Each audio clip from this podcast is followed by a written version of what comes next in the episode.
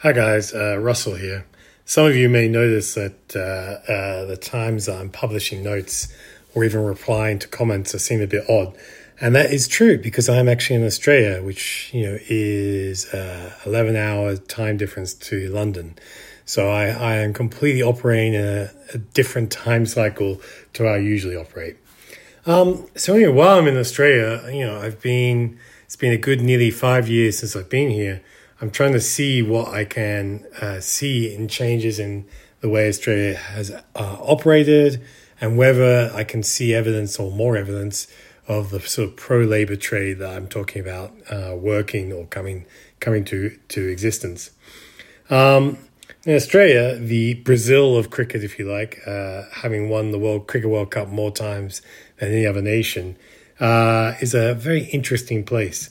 You, you really don't have to go back far uh, to find Australia as being like the number one short for most macro hedge fund uh, hedge funds.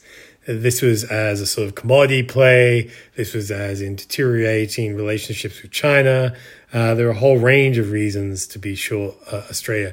The housing market, of course, also is a, a popular reason to cite to being short Australia. And so, in the macro terms, it's a very interesting country. Um, also, in more sort of political terms, you know, this reliance on China economically while being reliant on the US for military protection uh, really created a uh, sort of paradox, a political paradox that needs to be resolved. And the reality is that resolution is coming through.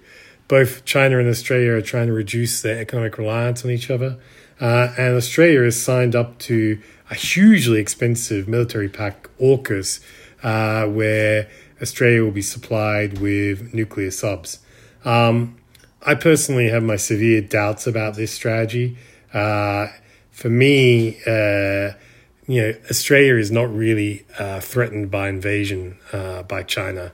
I mean, if you look at uh, the difficulty of Russia trying to invade Ukraine, and that's a country with a large land border uh, where they could sort of park their tanks and stuff around the edge before driving over if you look at where uh, Australia is relative to China, uh, you can see the difficulties that China would face uh, in trying to invade Australia. Uh, there'd be a lot of other countries that would need to be invaded first uh, before you could make a, an invasion of Australia.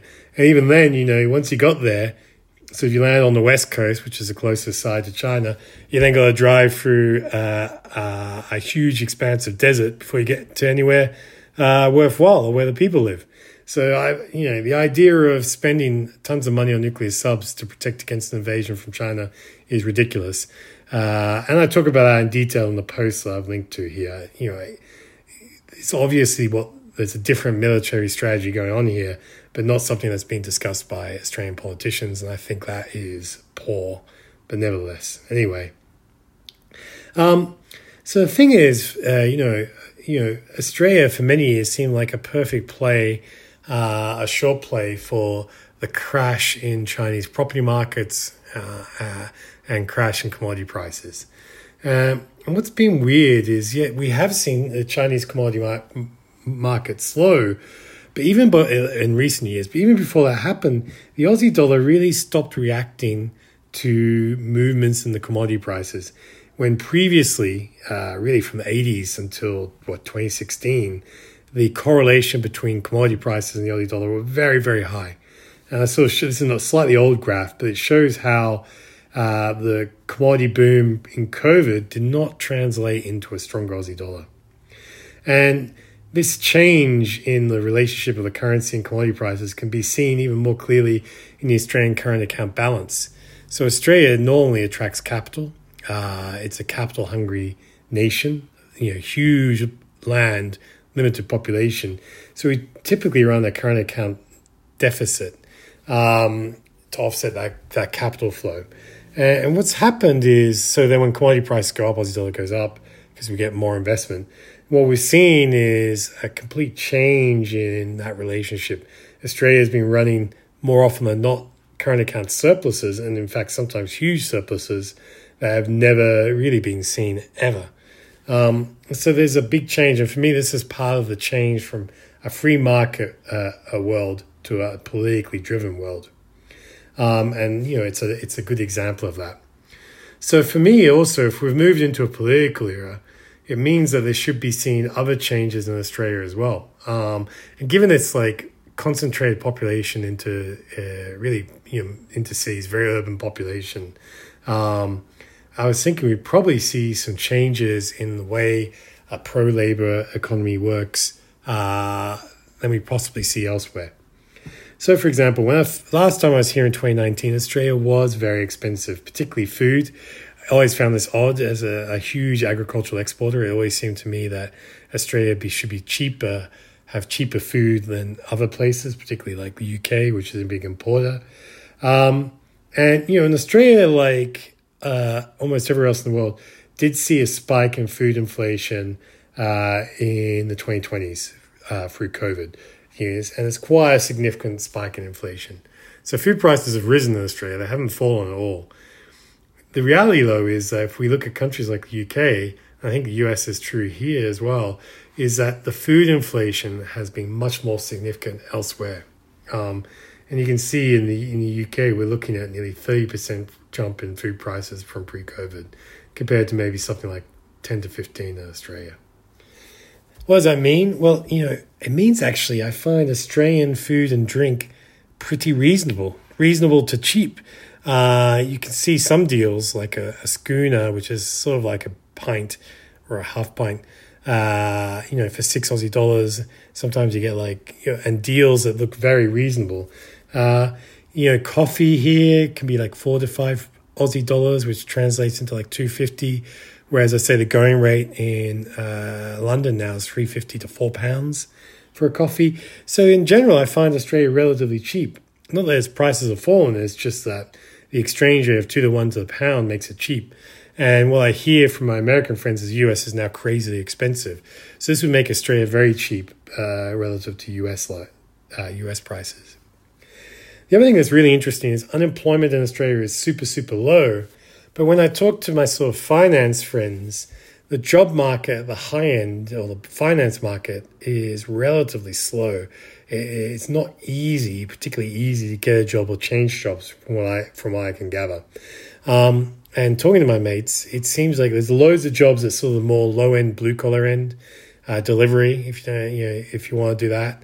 Uh, but you know, construction, these sort of jobs, uh, there's loads of demand and, and wages are very strong. And this is entirely in line with sort of my pro labor view, is that we should be seeing strong demand at the uh, at the sort of you know lower end of the market and weakness at the sort of finance high end of the market. Um, now the thing is that what I think is uh, is the problem in Australia, particularly uh, if there is a problem, is that what we've seen is the RBA has raised interest rates from zero to 4.25%. So, like in line with the rest of the world, raise, raise them very quickly. Also, in line with the rest of the world, we haven't really seen house prices fall. And this is in line with my pro labor view is that as wages are rising, demand's going to be really strong, particularly low end.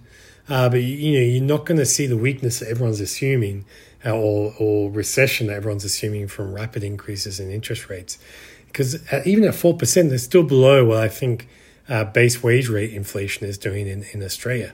Um, and so the, the RBA to create you know real deflation is going to need to raise, raise interest rates far above the 4.25. And as I see that the eventual end game for this is wages rise to a level and property prices stay stagnant for, for a period to make price to income ratios make more sense, uh, and if we're not going to see house prices fall, which is not my base case, it means that inflation is going to be way stronger than, than people expect. Um, and so, you know, that is sort of what I'm seeing. Um, and so when I look at the Aussie bond market and pricing in a 10 year Australian government bond at 4.1 per 6%, I'm thinking, well, only a loser would buy at that sort of rate. You know, it's below cash rates. Uh, so implying that the RBA is going to be cutting rates sooner rather than later. Whereas my view is actually the risk is they start raising rates even more aggressively, uh, particularly if commodity deflation, which has been prevalent for last year, disappears. Uh, and finally, I you know just one more sort of general comment on Australia. So historically speaking, and especially when I was younger, you know, you would have thought of Australia as somewhere between the UK and the US.